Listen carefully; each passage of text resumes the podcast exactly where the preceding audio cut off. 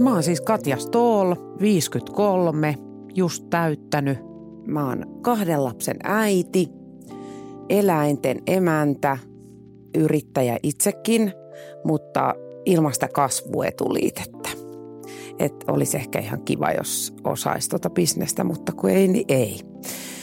Olen televisiossa ja radiossa töissä ja myös teen podcasteja ja kirjoitan lehteen ja sitten mulla on vielä blogi, eli periaatteessa katan niin kuin koko mediakentän. Tervetuloa Mehiläisen pääasia-podcastin pariin. Mä oon Teija Strandholm, psykoterapeutti ja tässä podcastissa juttelen kuuden mielenkiintoisen vieraan kanssa intohimoista, työelämästä, traumoista, onnellisuudesta, vähän kuin terapiassa olisi. Tervetuloa mukaan matkalle ihmismieleen, koska mielenterveys on pääasia. Kerro, mitä sun elämään kuuluu, kuuluu tällä hetkellä? Ihanan tämmöinen suppea kysymys. Mun elämään kuuluu, hmm. jos mä aloitan tuosta mielen tasapainosta, niin kun se ei ole aina ehkä ollut ihan itsestään selvä, niin se on aika jees tilanteessa. Eli mä ö, ö, koen onnistumisia. Jos en meinaa kokea niitä, niin sitten mä teen ristikkoa. Mutta mekaanisesti haen onnistumisia, etten syyttelisi itseäni niin paljon asioista. Ja äh, mulla on sillä tavalla hyvä tasapaino, että mulla on harrastus, joka vie kaiken ajan ja rahan, mutta on kaiken sen arvosta. Eli kun mä harrastan hevosia, mulla on niitä, ootapa kun mä lasken, Y, K, K, N.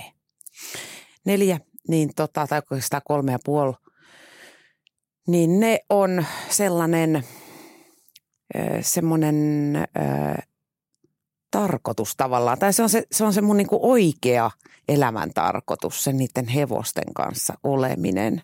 Ja sitten kaikki muu, mitä mä teen, niin ne mahdollistaa sen, että mä voin olla enemmän hevosten kanssa, joka taas tekee musta onnellisemman ja kivemman ja viehättävämmän, koska mä saan toteuttaa itteeni. Mikä tämä on tämä historia tähän kuulostaa, että sä oot löytänyt tosi hyvän tämän tasapainon. Nyt, hmm. mistä se on lähtenyt, lähtenyt tämä, tota, että sä oot oivaltanut tämmöisiä asioita? Tai viittasit, että nyt on joo, tasapaino. Joo, joo. Siis tota, kai se on semmoista elämän normaalia etsikkomeininkiä, että tota, öö, kenellä sitä nyt on enemmän ja kenellä vähemmän, mutta mä oon aina ollut jotenkin kauhean epävarma siitä, että mihin suuntaan mun nyt pitäisi, mitä mä nyt oikein tekisin. Se voi johtua siitä, että mä innostun niin helposti tekemään vaikka mitä. Että mä lähden kaikkiin juttuihin mukaan ja on sillä että joo, tämä on hyvä, tämä on hyvä. Ja sitten välillä menee mettää ja sitten tulee se sellainen tyhjyys sen jälkeen, että no mikä, mikä mä sitten oon, jos mä en olekaan toi. Mutta tämä eläinhomma, niin se on oikeastaan lähtenyt sieltä, kun mun ö, isä muutti aikanaan hevostallin naapuriin. Mä olin vissiin kuusi silloin Hämeenlinnassa. Niin mä löysin hevoset ihan sillä itsekseen, että mä vaan menin katsomaan, että mitäs porukkaa. Ja... Naapuriin katsomaan. Joo, joo, kyllä, että hei, mä oon uusi naapuri. Joo. Vähän sille esittäytymään. Ja sitten mä yhden kesän, mä muistan, että mä istuin kahden hevosen laitumella ja nyhdin niin kuin heinää maasta niiden suuhun ihan kun ne ei olisi itse kyennyt. Ja tota, si, siitä lähtien, mä muistan sen, että siitä lähtien ne on niin kuin vetänyt mua puoleensa. Mutta jossain vaiheessa elämääni, niin mä ajauduin pois niiden piiristä. Mitä siinä tapahtui silloin? No siinä tapahtui siis kotoa muutto esimerkiksi. Et kun mä muutin Tuusulasta maalta käytännössä kaupunkiin, sitiin, harrastukset muuttu vähän semmoiseksi tota, epäterveellisemmiksi. Eli nuoret miehet ja bailaaminen.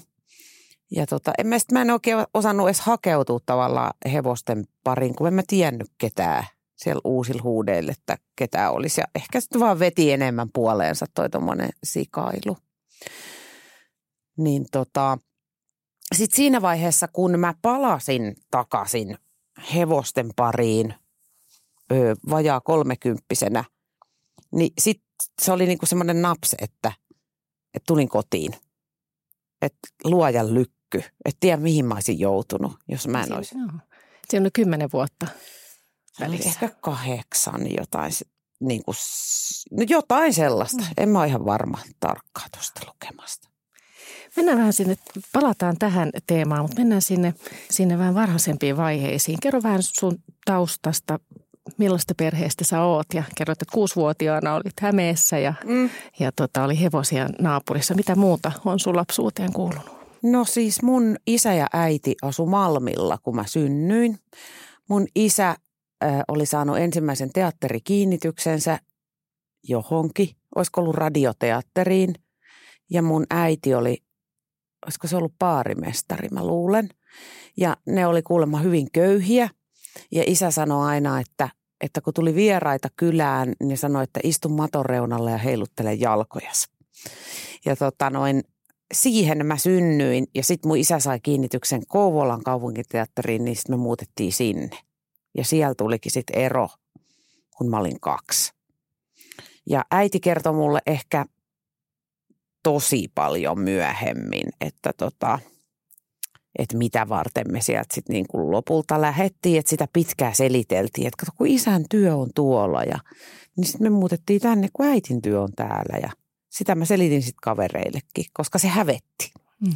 Se hävetti ihan järkyttävästi, koska ei silloin ollut 70-luvun alussa mitään avioero perheitä. Meidän luokalla oli yksi mun lisäksi. Ja me oltiinkin sitten heti vähän semmoisia, niin kuin, no, mutta noi onkin avioerolapsia. Mm. Että suurin piirtein, jos riehut tunnilla, niin ihmekkös. Ajatteletko, että opettajatkin ehkä suhtautu näin? Joo, kyllä se oli ihan semmoinen niin kuin yleinen tapa suhtautua, että, tota, että kun on avioerolapsi, niin sit sitä on niin kuin, se on suora tie ojaan, niin kuin katuojaan. Et se, on, se on mielenkiintoista ollut seurata matkan varrella, miten se asia on muuttunut. Että katuojaan pääsee kyllä muistakin suunnista. Ja noin puolethan taitaa olla no, se on varmaa. Tänä, tänä päivänä Niin, ainakin. nimenomaan. Niin, juuri näin. Että tota, et siellä on esiraivaajana oltu. Mm. Mutta rankkaa kantaa semmoista häpeän tunnetta. Ihan hirveetä. Siis ihan hir- sitähän kantaa salaisuutta. Et koska se on, mä en kehdannut myöntää, että näin on tilanne. Että sitten kun piti koulussa piirtää esimerkiksi piirrä perheesi, niin mä sitten pokkana vaan piirsin niin kuin äiti, isä ja minä – ja, ja sitten tuota, toivoin vaan, että kukaan ei kysy, että missä tämä isä on, kun emme sitä ikinä nähdä. Oliko siinä semmoinen vaihe, että sä osin uskoit ja osin et siihen tarinaan, mitä sun äiti kertoi alkuun, vai tiesitkö sä heti alkuun, että tässä on jotain, jotain niin kuin... En mä muista. Joo. En mä muista siis, miten se meni. Tai voi olla siis, että, että mä uskottelin itselleni, koska mm. mua inhotti niin paljon se, että mähän esimerkiksi saatoin valehella. Että jos meillä oli joku vaikka äitin työkaveri käymässä, joku mies ja joku kysyi, että onko toi sun isä. Mä sanoin, että joo, on. Ja sit, niin. no niin, ja seuraavia hommia, mennään leikkimään. Mm. Että tota, se, oli, se oli tosi inhottavaa ja harmillista. Missä kohtaa se sitten sun äiti sanoit, että että sun äiti aluksi kertoi, että tässä on tämä työ syynä, että mm. isä ei ole, mutta missä kohtaa hän sitten kertoo, että mistä on kyse? No en mä muista. Hmm. En mä, mä en muista, että oliko semmoista, niin kuin, kun ei se keskustelun ilmapiiri nyt muutenkaan ollut semmoinen, että hei nyt puhutaan asioista, hmm. niin ei.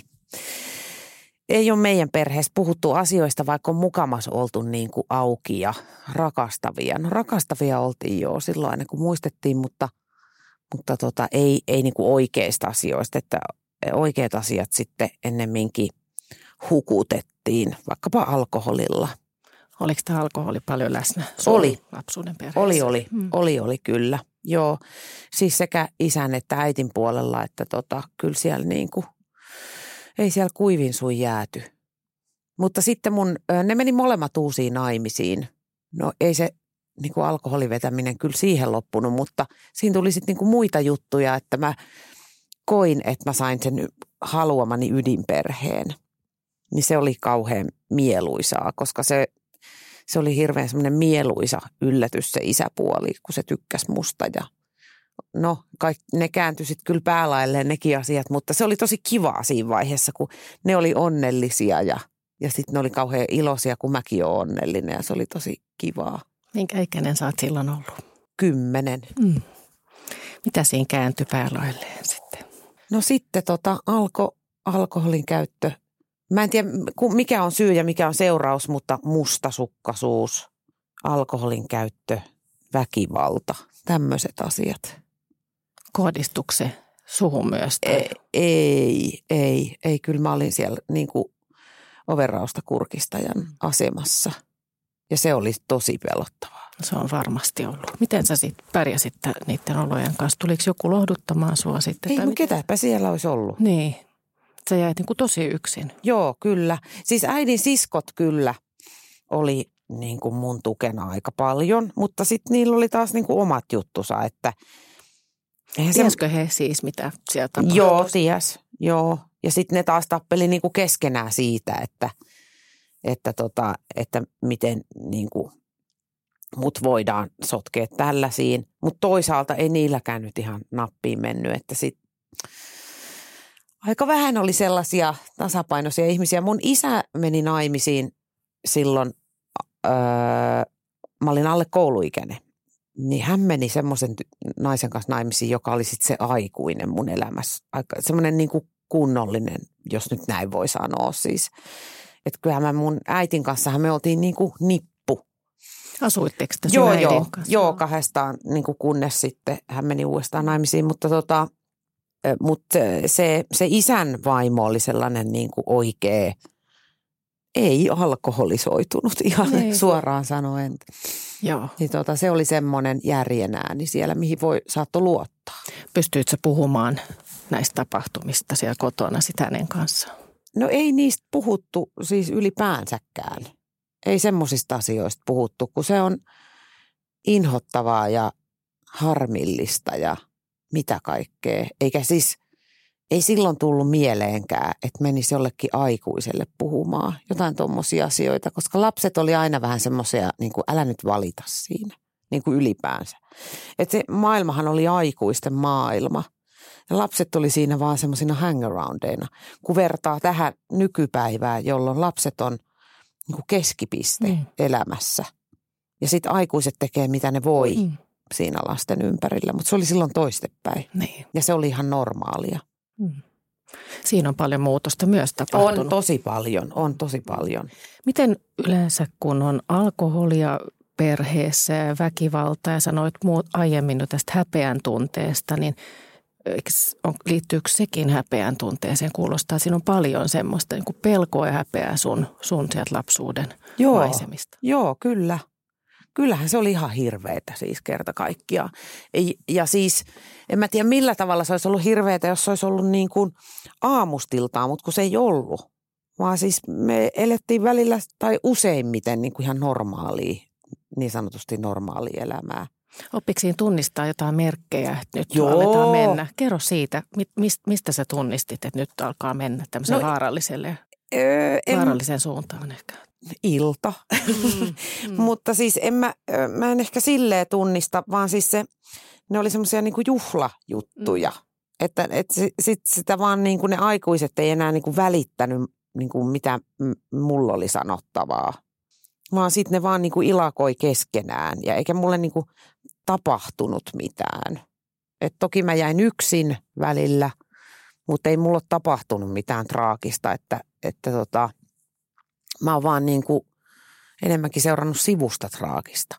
Mutta kuulostaa, että sä oot nähnyt väkivaltatilanteita lapsena. Että se Juu. on iso, iso asia. Ja... Joo, kyllä. Mutta kysymykseen, miten sä siitä sitten selvisit, niin mistä minä, en mä tiedä. Mitkä ne vaihtoehdot on? Mm jos, jos kääntää sen niin päin, että miten sä ajattelet, että, että siitä eteenpäin, niin millaisia vaikutuksia vaikka sillä häpeällä on ollut, tai että sä oot jäänyt aika yksin, että tuleeko siihen semmoinen, semmoinen äh, ajatus itsestä, että on, on vähän yksin maailmassa ja pitää pärjätä tai sen, sen kaltaisia niin no ajatuksia en mä, itsestä? En mä tiedä yksin maailmassa, koska en mä koskaan, en mulla koskaan ollut sellainen olo, että mä olisin yksin mm. maailmassa. Siis ei, Mutta vaikeiden asioiden kanssa. Niin, no vaike, en, en mä, mä en tiedä, kun mulla ei ole niin vertailukohtaa. Mm. Että mä en tiedä, että millaista olisi olla toisin että mä oon näin kuin mä oon, mm. mutta ohan mä siis vahvuuteen sairastunut hyvissä ajoin, että ei ole, vai, nimenomaan ei ole vaihtoehto. Totta kai pärjätään. Mm. Se on ihan selvä peli. Niin. Että en mä, niin. No sehän tuli sitten tietenkin masennuksena päälle jossain vaiheessa tämä kaikki. Missä vaiheessa sä koit masennusjaksoja Öö, tai jakson? niin, ehkä, ehkä jakson, koska tota, olisiko se ollut 97 mä luulisin vai kahdeksan, jossain siinä. Ja sitten, sitten oli tavallaan kaikki niin, kuin niin hyvin kuin voi olla. Että mä olin tota rakastunut ja mulla oli kaksi työtä, jossa mä olin molemmissa tosi hyvä ja hirveän hyvin meni. Ja sitten mä vaan niin kuin lopuin. Sitten mä vaan heräsin aamuyöllä ja rupesin itkemään. Ja mä, en, mä olin, että mikä mua vaivaa. Tuli yllätyksenä. Joo, ihan puun takaa. Enkä mä tiennyt, siis eihän mä tiennyt mikä on masennus. Eihän kukaan ollut sellaisesta puhunut ikinä, en mä tiennyt. Masennushan tarkoitti mulle sitä, että ollaan surullisia, kun Mm. jotain on tapahtunut. Sitten se tulkittiin burnoutiksi ensi hätää ja annettiin kaksi viikkoa sairaslomaa ja näin se nyt mihinkään mennyt siinä sitten. Ja tota, ja sitten mä en pystynyt syömään, vaikka mä olisin halunnut ja, ja semmoista. Ja tota sitten, sitten pikkuhiljaa sitä sitten psykiatrille, kun menin ensimmäisen kerran, niin hän sitten totesi, että kun se kysyi ensimmäisen, että no mitä sulla on? Mitä sä haluaisit kertoa tai kysyä? Niin sitten mä vaan niin kuin öö, rupesin itkemään suoraan ja se oli sitä aika niin kuin pässinlihaa, että ihan päivänselvä masennus. Mä olin vähän sillä iloinen, että jes, tämä on siis joku. Että mä en niin kuin vaan ole jotenkin tällä tavalla Niin. aivan hulluuntunut. Sille on nimi ja Joo. sille on selitys. Joo, joo, ja että Mm.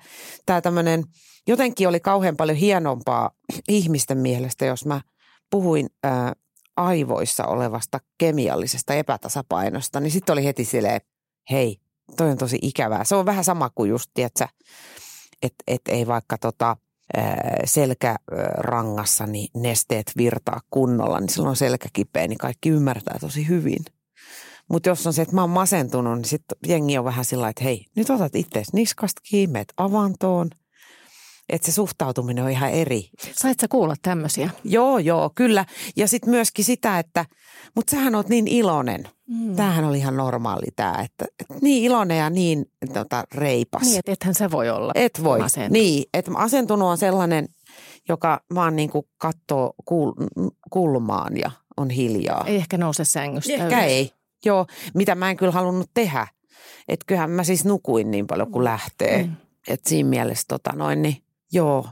Miltä se tuntui kuulla tällaisia, että sähän oot näin iloinen, että ethän sä voi olla, niin, Niin se masensi. niin lisää. joo, niin. se, se oli ihan hirveetä, kun, kun muutenkin tuntui, että oli epäkelpo, koska ei pystynyt eikä jaksanut. Niin sehän tarkoitti pelkästään mulle sitä, että mä oon huono.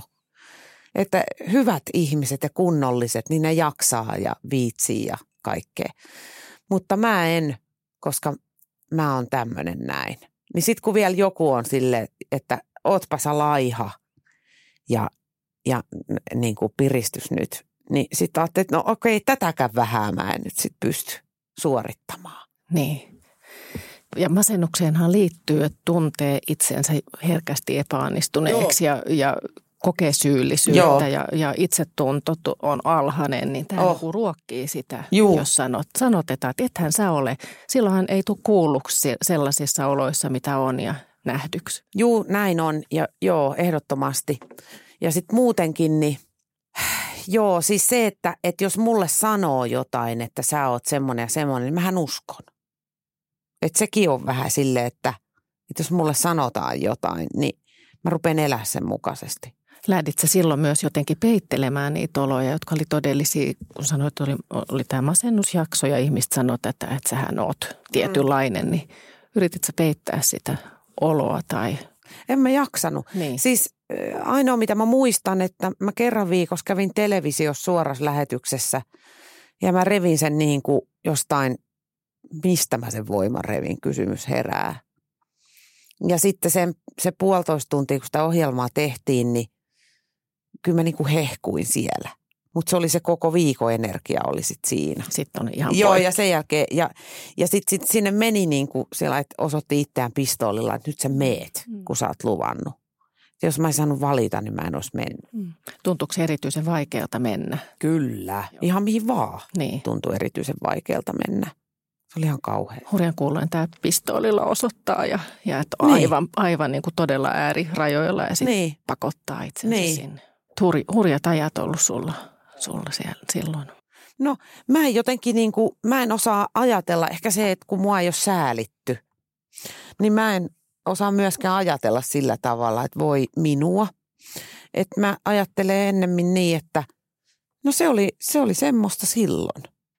Ja nyt on tämmöistä, että mä niin kuin suhtaudun sillä hyvin jotenkin, miten mä sanoisin, tavallaan realistisesti, että, että mä poistan siitä sen tunteen, millä siihen suhtaudutaan, koska se ei auta mua. Hmm. Se ei auta mua, että mä oon, että pieni raukka. Niin sit mä rupean, tää on taas tätä samaa, että jos mä sanon, että voi sua pientä raukkaa, niin sittenhän mä rupean olemaan pieni raukka. Mm. Mutta jos mä oon silleen, että niin Katja, toi oli sun elämä tossa ja tossa sulla oli tommosta. Ja sitten kun tosiasiahan on se, että ei mun elämä ole mitenkään pelkästään ollut surkeat. Ei ollenkaan. Mulla on ollut ihan siis uskomattoman fantastista myös. Mennään siihen kohtaan. Okei, Mut- okei. Sä haluat vielä rypeä vähän Mä haluan aikaa. Joo, vähän, vähän selvä. aikaa tässä vielä. Joo. Mä ajattelen, että, että onko siinä eroa sanoa, katsoa itseään jossain tosi rankassa kohdassa ja sanoa, että vaikka sanoit, että voi pientä raukkaa, niin jättää se raukka pois ja sanoa, että voi pientä tai voi ei. Että oli, olipa, että jotenkin myötätuntoisesti katsoo itseään, että tästäkin selvisin toisaalta, mutta et tarviiko sitä ajatella, että, että se on säälis, sääliä siinä sisällä. En mä oikein tiedä. Mä en oikein tiedä, kun mä en niinku osaa ehkä. Pystyykö olla ylpeä siitä, että tuon mä pystyn, Joo. vaikka oli noin Joo, joo, pystyn, ajat. pystyn, pystyn ehdottomasti. Ja ehkä se, että on tehnyt musta sit vähän raan, on saanut sitten niin kuin palautetta siitä, että, että mä en niin kuin pikkukompasteluihin jaksa suhtautua hirveästi. Että mä oon vähän sillä, että no koko, että niin kuin mitä sitten? Mm. Että jos tulee autoon naarmu, niin niin. Suhteellisuus. Joo, joo, joo. Siis, että et siinä vaiheessa, kun rupeaa niin kuin tankit jyräämään, niin on sillä että okei, nyt on tilanne. Mm. Tämä on. Todella, todella voimakkaasti. Et Mä, mä en niin kuin, jos ajatellaan, että ehkä mua pelotti hirveästi jossain vaiheessa, että miten, miten mä kasvatan mun lapsia tällaisista lähtökohdista. Niin mähän on pyrkinyt niin kuin tietenkin toiseen äärilaitaan, että se kanaemous on mennyt niin kuin tosi pitkälle välillä. Ja mä oon saanut itteni kiinni siitä ihan sillä verekseltä, että nyt, nyt riittää. Millainen tilanne on, kun sä oot saanut itsesi kiinni siitä? Ja... No ihan semmoinen, mä muistan esimerkiksi kun mun poikani matkusti ensimmäistä kertaa junalla. Hän ilmoitti, olikohan hän 11 vissiikin tai 12. Ja hän oli tutustunut talvella ö, Egyptissä, kun me oltiin reissussa, niin pariin poikaan. Ja tota, me heidän perheen kanssa hengattiin siellä paljon. Ja sitten hän ilmoitti, että hän oli ollut puheessa poikien kanssa, että hän menisi viikonlopuksi Turkuun niitten luo. Sitten mä olin ihan, että jaha, no niin, selvä, sehän on kiva, joo, me vaan. Ja sitten kun se yksin lähti siitä junalla, mikä meni suoraan meidän juna-asemalta, suoraan sinne Turkuun, että siinä ei edes ollut mitään matkan varrella. Niin mä, mä olin niin kuin pimahtamaisillaan, niin kun mä tajusin, että tossa se vaan menee ja mä en voi mitään. Sitten se siellä söi karkkia ja vilkutti ja sillä oli joku lehti siinä kädessä. Ja mua niin kuin nytkin liikuttaa se ajatus, että miten mä saatoin päästää sen mun käsistä sen pienen lapsen. Vaikka se oli ihan sillä, että mikä tässä nyt on. Ja sitten mä olin itse viisivuotiaana matkustanut lentokoneella yksin, että, että se oli niin, kuin niin suuri se ero mun lapsuuteni ja heidän lapsuutensa välillä. Mutta sanoit, että nytkin tuntuu se, että miten saatoin. Että tuleeko se jonain tunteena nyt? Sanoit, että miten saatoin päästää hän. Niin. Onko se, mikä se tunne on siinä? No joku semmoinen huoli, huoli se on. Huoli jostain, mistä ei oikein, mitä ei oikein hahmota, mistä se huoli on. Epämääräinen huoli. Joo, semmoinen, että miten hän nyt, hänen nyt käy, kun mä en ole siinä vieressä koko ajan semmoisena Suojana. suojana, niin, niin justiin. Ja sitten toisaalta kuulemma äidit ja esikoispojat on semmoinen erikoinen niin kuin systeemi, voi olla. Mutta mulla on ainakin ihan siis todella suojeleva suhtautuminen nimenomaan mun esikoispoikaa ja mun kakkonen on tytär, niin mä tiedän, että se hoitaa hommat ja jotenkin. Ja varmaan poikakin hoitaa, mutta mä oon lisäksi siinä hosumassa. että hän on muuttanut omille jo yli vuosi sitten, niin mä vieläkin oon vähän jotain naulakkoa sinne mm. vievässä koko ajan. Ja mä koko ajan ajattelin, että mitä mä täällä nyt, menen nyt vaikka kahville mm. siitä. Että mitä sä nyt sorkit toisen ihmisen elämää, että anna hänen olla – se tahtotila ja se taustamotiivi on niin hyvä siinä. Niin, niin se on. Niin, mutta sitten on kuitenkin se, että älä nyt mene niinku pyytämättä. Mm. Että mä nyt pamaha kenenkään luo sillä, että mä avaan vaan oven ja meen sinne. Niin se on vähän samanlaista tunkeutumista. Se on hänen elämänsä ja hän ihan varmasti tietää, että jos hän pyytää multa, ja äiti tuo mulle sohva, niin mähän on jo matkalla. Mm. Hänellä on niin kuin iso turvallisuus, oh. jos vähän vertaa siihen, mitä sä oot kokenut. Että aika eri, eri semmoinen kuin turvallisuustunne lapsuudessa. No voisin kuvitella. Ja olen sitä myös kysynyt sen 17 kertaa niiltä. Välillä aina kysynyt silloin, kun ne asu kotona ja oli pieniä, että onko teillä sellainen olo, että, että, että teillä on turvallista. Ja sitten ne niin katsoo mua vähän kuin sellainen tyhjäpäistä. On. Niin, että Mitä tietenkin. ruokaa? Niin, niin. Että turha kysymys Joo, ja tietenkin että, on. Että onko teillä sellainen tunne, että teitä rakastetaan? Joo. Niin kuin ihan, että miten niin. Mm. Mutta koskettava toi, mitä kuvasit toi, että sinne se poika meni junassa ja sieltä vilkuttelee ja sä jäät si- siihen voimakkaaseen tunteeseen niin. ja huoleen ja vähän epämääräiseen oloon, että saako näin tehdä ja että se tulee nyt myös niin kuin vahvasti. Niin, mutta sitten samaan aikaan esimerkiksi mun kaverit on niin kuin itkenyt hirveästi, kun lapsi muuttaa kotoa pois. Ja mä, mä olin vaan ihan hirveän iloinen, koska mä näin sen ilon, mikä siinä lapsessa on. Et se oli niin intoa täynnä, että tämä jätän tänne ja jätti jonkun kauhean romuröykkiön himaa, että mä en tarvii noita. Ja periaatteessa siitä pitäisi olla sillä, että anteeksi nyt vaan, mutta siivon jälkeistä. Niin mä oon vaan, että ei se haittaa. Ja mä oon niin, ihan kuin mä olisin itse muuttamassa ekaa omaan kämppään ja on aivan touhuissani. Ja jotenkin siinä, siinä niin kuin samassa tunteessa, missä hän on, enkä siinä äidin älä mee tai viet multa kaiken. Mm. Niin se oli erikoinen. Mä huomasin, että mulla on ihan eri fiilis. Mulla oli ihan sama noiden ylioppilasjuhlat ja rippijuhlat, niin siinä kun muut itki, niin mä olin niin iloinen jotenkin, että mun naama meinasi revetä.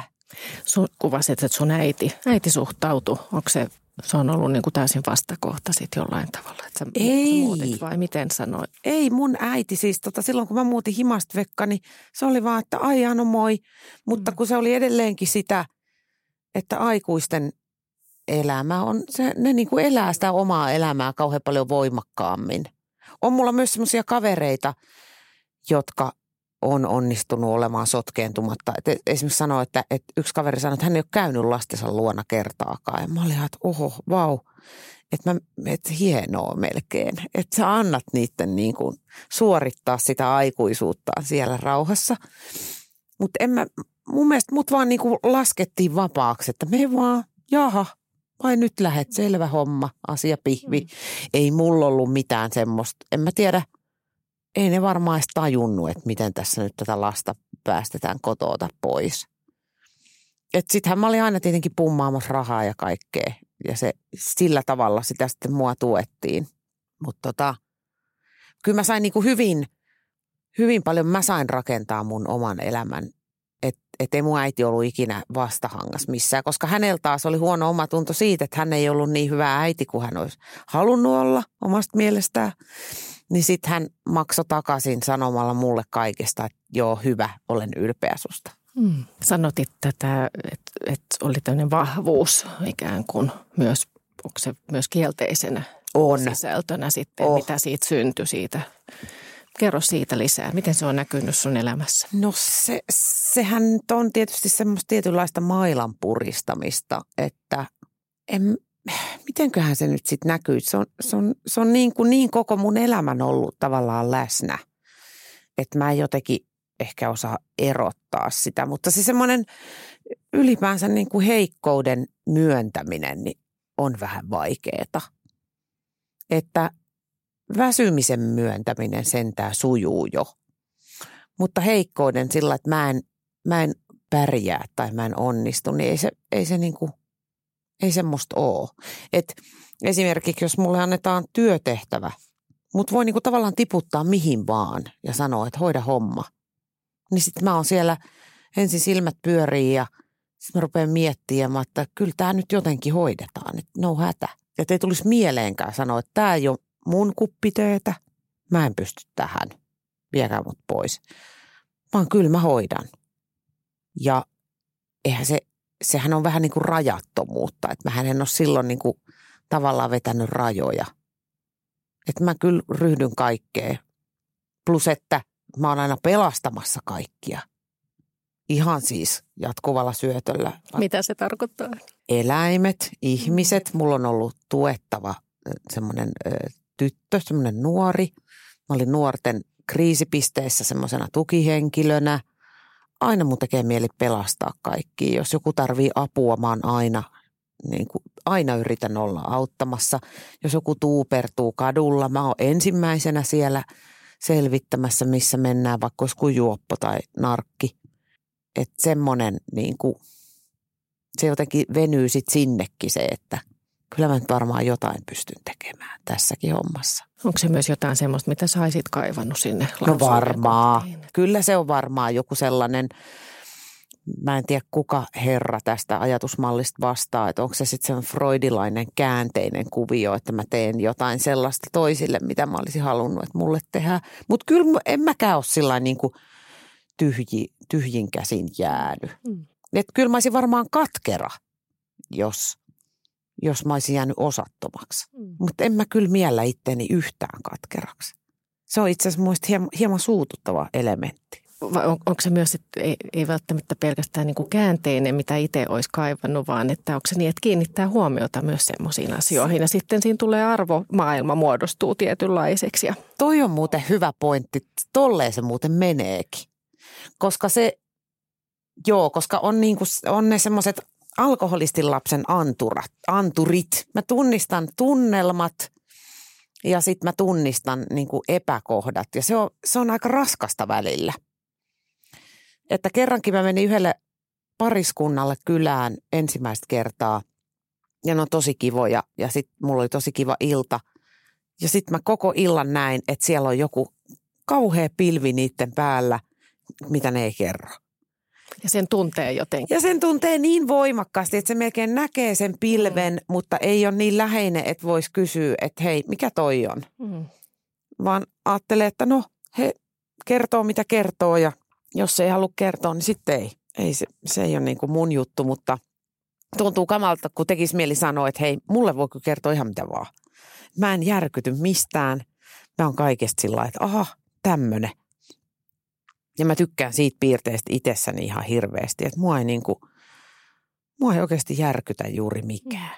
Ihanaa, kun sanot noin, että tykkää itsessä semmoista piirteestä. Joo, se helpottaa ihan hirveästi siis niin kuin koko maailmaa suhtautumista, niin. kun ymmärtää vähän niin kuin tavallaan kaikki. Mä hyväksy kaikkia, mutta mä ymmärrän aika paljonkin. Se on arvokasta. Oliko siinä, kävikö siinä sitten ilmi pariskunnan kohdalla? Seuraavalla kerralla muistaakseni. Mm. Sitten ne rupes kertomaan, kun ne varmaan sitten niin kuin tavallaan testas, että miltä mun kanssa tuntuu jutella ja onko mä niin kuin millainen taivastelija. Niin tota, nyt on sitten pilvi pois. Aivan. Mm.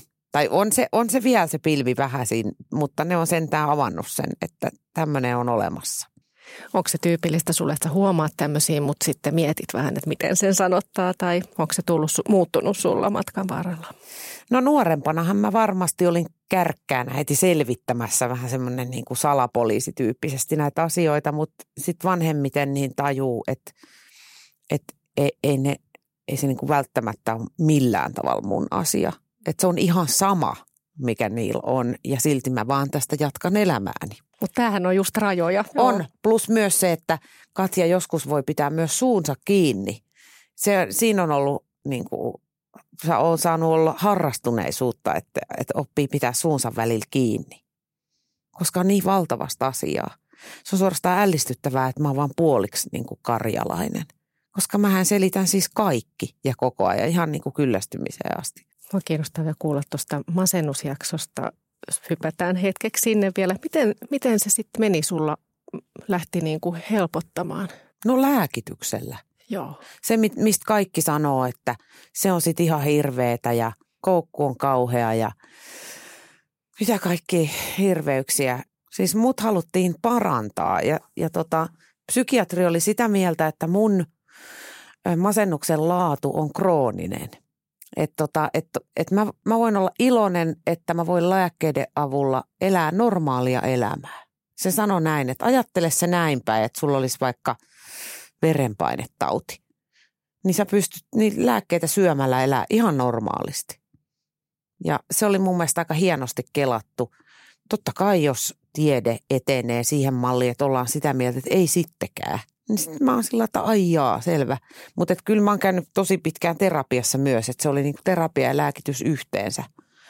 Ja sitten myös... Kävitkö silloin psykoterapiassa? Joo, kävin. Joo. joo. Oliko sinulla tämä Kelan tukema? Oli. Ja tota, ensi oli ihan, ihan hirveä, siis hirveitkin terapeutteja tai epäsopivia voi olla. Sä kokeilit. En mä tiennyt siis, mitä Joo. mä odotan. Mutta se ensimmäinen oli siis semmoinen, että se, se masensi mua entisestään. Mutta sitten mä löysin kaverin kautta semmoisen, joka oli aivan siis käänteen tekevä. Sen usein tietää aika nopeasti. Kun mun kaveri opiskelee nyt parhaillaan psykoterapeutiksi ja tota, hän on multa sit kysynyt, että tarviiko joku kaveri että hänel, hän tarvii niitä harjoitusasiakkaita. Sitten mä sanoin, että no ei mulla ole vissiin yhtään kaveri, joka ei tarvisi, että ole hyvä vaan. Ja sitten mun kaverit, jotka ekaa kertaa, ne kysyy, että, että miltä sen kuuluu tuntua. Mä sanoin, että mun kokemuksella niin se riittää, että se, sulla on sellainen tunne, että se ymmärtää, mistä sä puhut. Että jos sulla on sellainen tunne, että se toinen ei taju yhtään, mistä puhut, niin silloin se ei toimi. Mm, eli se ensimmäinen niin, esimerkiksi oli niin, semmoinen. Että... Et ei vaan niinku kerta kaikkiaan niin tota, sitten se toinen oli ihan toista maata. Se on ihan hirveän tärkeää, että uskaltaa myös vaihtaa ja sanottaa Joo. sen, että joskus jos on vaikka masentuneena, niin ei edes uskalla ihan sanoa, että en mä nyt aloita no tässä. Joo. Että se voi olla tosi, tosi vaativaa, mutta tosi hienoa, että sä lähdit hakemaan ja sitten löytyi se todella Sanoppa sopiva. se. Mutta se, oli, se on siis hirveä savotta ylipäänsä siis terapeutin löytäminen, koska kaikki on vain, sori, mutta ei mahu, sori, mutta et en mä päässyt edes mitään kokeilemaan, koska kaikki oli ihan täys. Että tota, kyllä tämä niinku tilanne on tosi niinku hankalalla mallilla mm. tässä maassa. Ja toivotaan, että siihen tulee paljon helpotusta, no, kun tehdään tämä portaittaisia hoitomalleja ja mm. muuten pääsisi tosi paljon nopeammin. Kyllä. Joo, että se, että, että mulla oli talous kunnossa sit muutenkin, niin sehän pelasti mut myöskin. Mm että mulla oli mahdollisuus, vaikka sitten tota, se tämä toinen terapeutti, niin se ei ollut vielä Kela. Niin mä maksoin se itse ja mulla oli onneksi varaa siihen, mutta jos se ei olisi ollut, niin en mä tiedä, mitä mä olisin tehnyt. Kävitkö kuinka pitkään silloin? Monta vuotta, mutta mä kävin vain kerran kuussa, kun se oli gestalterapia. Niin tota, joo, ja sitten se oli hirveetä, kun se sanoi mulle, että tiedätkö mitä, että musta tuntuu, että meidän ei enää tarvitse tapailla. mä olin, sä et voi jättää mua. Sitten se on, kyllä musta tuntuu, että mä voin. Mä luulen, että sä pärjäät ihan ok, sulla on hyvät työkalut nyt. Ja sitten me vaan niinku itkettiin ja naurettiin ja halattiin, mm. koska se oli, se oli ihan semmoinen niinku ystävänä Banksis. Niin. Tavallaan niin kuin hyvä kohta, että niin, loppuu, mutta joo. tosi iso niin, asia. Niin, niinpä, kyllä. Se oli ihan super sekin. Ja sitten se sanoi, että ainahan sä voit tulla takaisin, jos tuntuu siltä. Niinpä. Mutta se kynnys oli sitten jo aika korkea. Että et, et ennen kuin mä soitan sille ja sanon, että nyt varataan aika, niin mä ennemmin mietin, että ootappa nyt. Mitkäs nyt on ne työkalut, mitä mulla oikeasti on tämän asian käsittelyyn. Että et mähän voin kokeilla nyt itse käyttää näitä työkaluja ja miettiä, että missä mä nyt meen ja millä tavalla tätä tilannetta voisi vähän niin kuin purkaa. Ja sehän on ollut tosi hienoa, että on oppinut niin kuin itse käyttämään itseään. Niin, ja se voi mielikuvitellakin sen terapeutin tai sen terapiahuoneenkin, kun siinä on se tietty jatkuvuus, niin voi mielikuvitella itsensä sinne ja sitten miettiä, mitä se terapeuttikin sanoisi, niin. psykoterapeutti sanoisi Joo, totta. Siihen. Joo, ja, ja se oli ihan mahtava vielä, kun se välillä mä menin sinne intoa puhkua, että mä olin mukamassa saanut jonkun oivalluksen ja sitten mä selitin sille, että kato, tälleen mun mieli toimii näin, tiedätkö, näin ja blä, blä, blä, blä, blä. Sitten se vaan sanoi, niin, mä sanoin, että menikö tämä ihan mettään? No, sä sanoit sen. Aha, okei. Okay. No niin, eli alkuun. se oli mulle hirveän tärkeää, että, että se on niin kuin oikeasti rehdisti eikä suhtaudu muuhun kuin johonkin, tiedätkö, kuolleeseen rottaa, mikä mm. avataan ja katsotaan, että mitä siellä on, vaan ihan sillä että no mitä sä nyt horiset, niin kuin epäsuorasti mm. sanottuna. Ja sitten mä sanon, että ai horiseks? Mä, no, no joo. Mm. Aha, selvä. No, lähdetään sitten eri suunnasta. Se semmoinen suoruus oli tosi, joo. tosi hyvä. Joo, vähän keskeytin tuossa ja menin sinne sun taustoihin mm. siitä, kun sanoit, että on ollut fantastisia ajanjaksoja. Mennäänkö siihen? Kerro siitä. Voi, niitähän on ollut ihan kauheasti. Mun äh, esimerkiksi ihan pienenä, niin tota meidän joulut oli tosi mahtavia, kun siellä oli silloin mummi ja vaari eli ja sitten mun serkut oli siellä ja sitten me leikittiin hirveästi ja sitten oli aina siinä niinku äärirajoilla, että riehuttiinko me liikaa mun serkkuni Jannen kanssa, koska me oltiin niin mielettömän innoissaan. Ja tota, siitä jäi niin kuin, mä muistan, että ne semmoiset melkein jäähytilanteet, kun että hei nyt, nyt menee niin kuin överiksi toi teidän riemusta. Mä otin ihan vähän hikikarpaloa. Okei, okei, okei, okei, mä yritän ottaa iisisti. Ihana se riehu. On, on semmoinen niin kuin sekoamispisteessä niin kuin kaikista just saadusta barbista ja joulusta ja jotenkin ruoka, karkki ja kaikkea. Miten voi olla näin hienoa? Tonttulakki päässä säntäilee sillä lailla, tiedätkö, villasukkilla niin kuin lattiaa liukuen. Sudittaen. Niin, kuin, niin se on varmaan vähän raskasta aikuisille, kun me suditettiin villasukkien kanssa ja serkunkaa pitkin. Mutta ihan supersiistiä. Mutta sitten mä myös näin sen saman mun lapsissa sit kanssa, että aa niin, tää on tää. Joo, mä muistan tämän. Sitten tota, sit niinku teini-aikana, tai oikeastaan myöhäis, teini-aika oli ihan hirveetä, mutta myöhäisteinivaihe oli ihan sikamakeeta, kun kavereitten kanssa oli sen päiväisiä salaseuroja. Ja sitten mikroskooppiset asiat purettiin, varsinkin sunnuntaisin, kun kaikki oli ohi. Ja sitten tota, kellä oli niinku mikäkin poikaongelma ja me kaikki purettiin hyvin huolellisesti kaikki ja se oli, se oli supermakeeta. Eli viikonlopun joo. tapahtumia. Joo, joo, joo, se meni aina joo. niin, että sunnuntaisin purettiin tilanteet, maanantaina puitiin koulussa niiden kanssa, ketä ei ollut nähty, tiistai oli rauha, keskiviikko ruvettiin suunnittelemaan viikonloppua.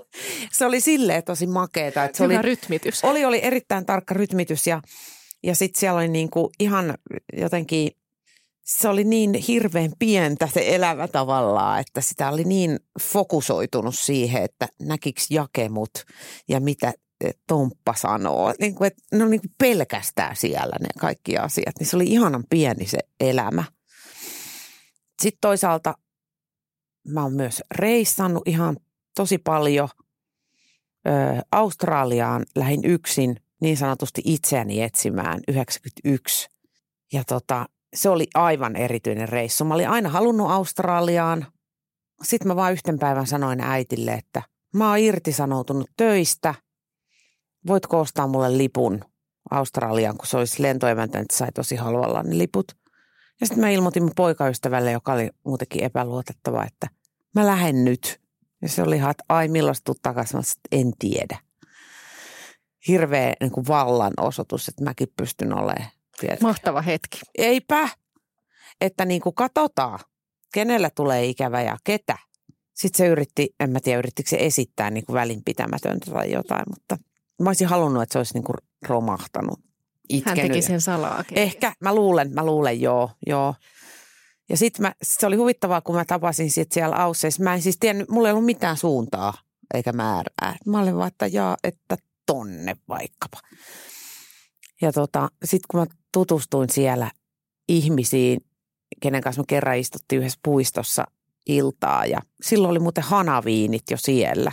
Täällä ei ollut vielä, kun vasta kymmenen vuoden kuluttua. Sitten mä kysyin porukalta, että kuinka moni on täällä etsimässä itseään. Kaikki viittaa. Sitten kysyin, että onko kukaan löytänyt. Ei. Me oltiin kaikki joku 20 jotain. Niin se oli, se oli ihanan niin kuin, se oli just suunnatonta ja määrätöntä. Siellä vaan oltiin ihan pihalla ja mietittiin, että täällä sitä ollaan toisella puolella maailmaa. Tähän alkaisi. Se oli esimerkiksi tosi makeeta. Yhdistävä tekijä näissä, mitä sä mainitsit, on ainakin tämmöinen vähän niin kuin vapausteema. Joo. Että vapautuneesti riehuu tai Joo.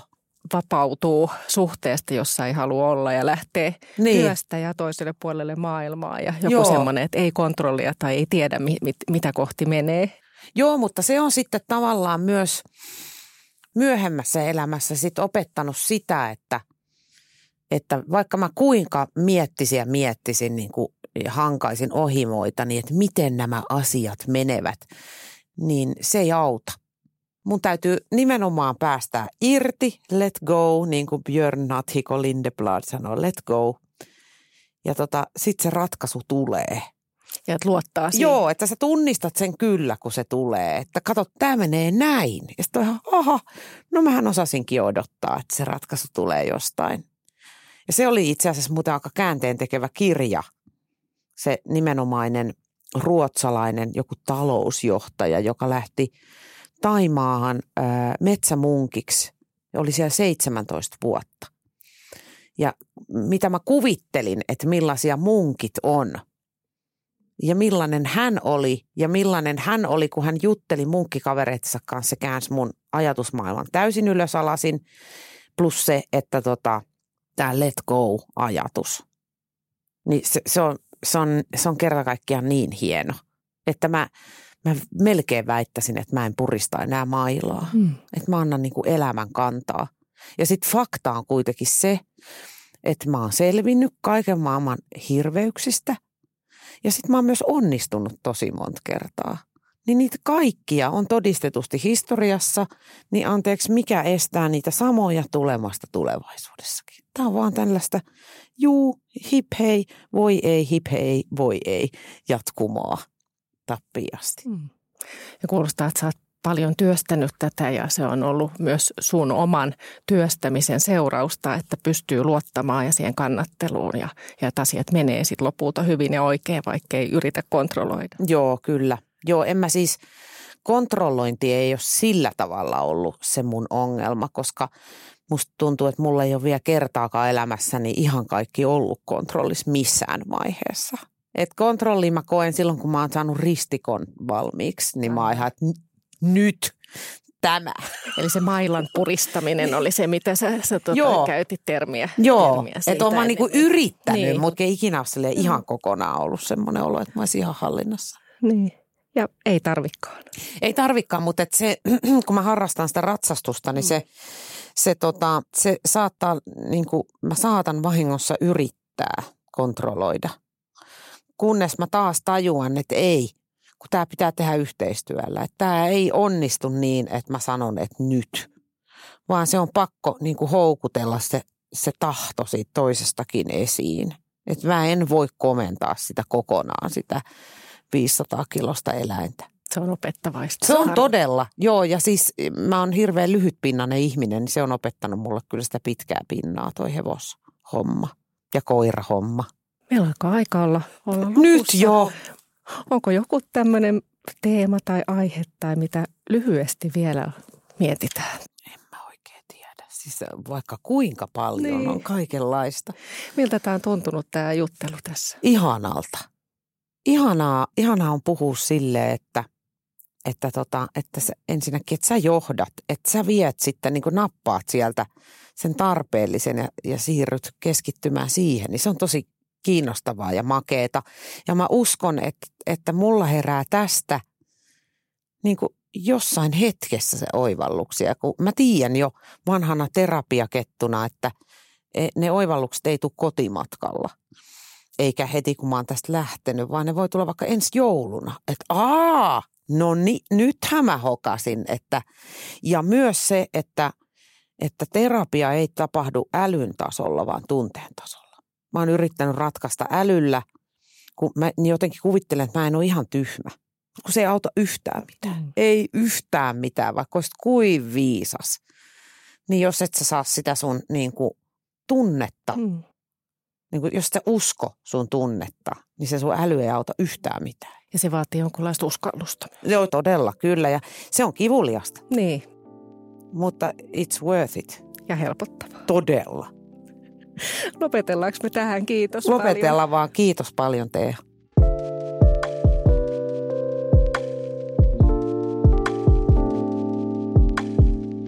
Mä uskon siihen, että psykoterapeutin vastaanotolle kannattaa poiketa kaikenlaisissa elämän solmukohdissa. Tai sitten ihan vain sparraamaan ja tutustumaan itseensä. Jokaisen tarina on omanlaisensa ja terapeuttiset keskustelut ainutlaatuisia kohtaamisia. Apua saa esimerkiksi työterveydestä, terveyskeskuksesta, YTHSstä tai yksityisiltä palveluntuottajilta, kuten Mehiläinen. Jos kuitenkin kärsit akuuteista mielenterveyden ongelmista tai itsetuhosista ajatuksista, niin ota yhteyttä 24-7 päivystävään kriisipuhelimeen tai vaikka sekaisin chattiin. Ja muista, et ole yksin.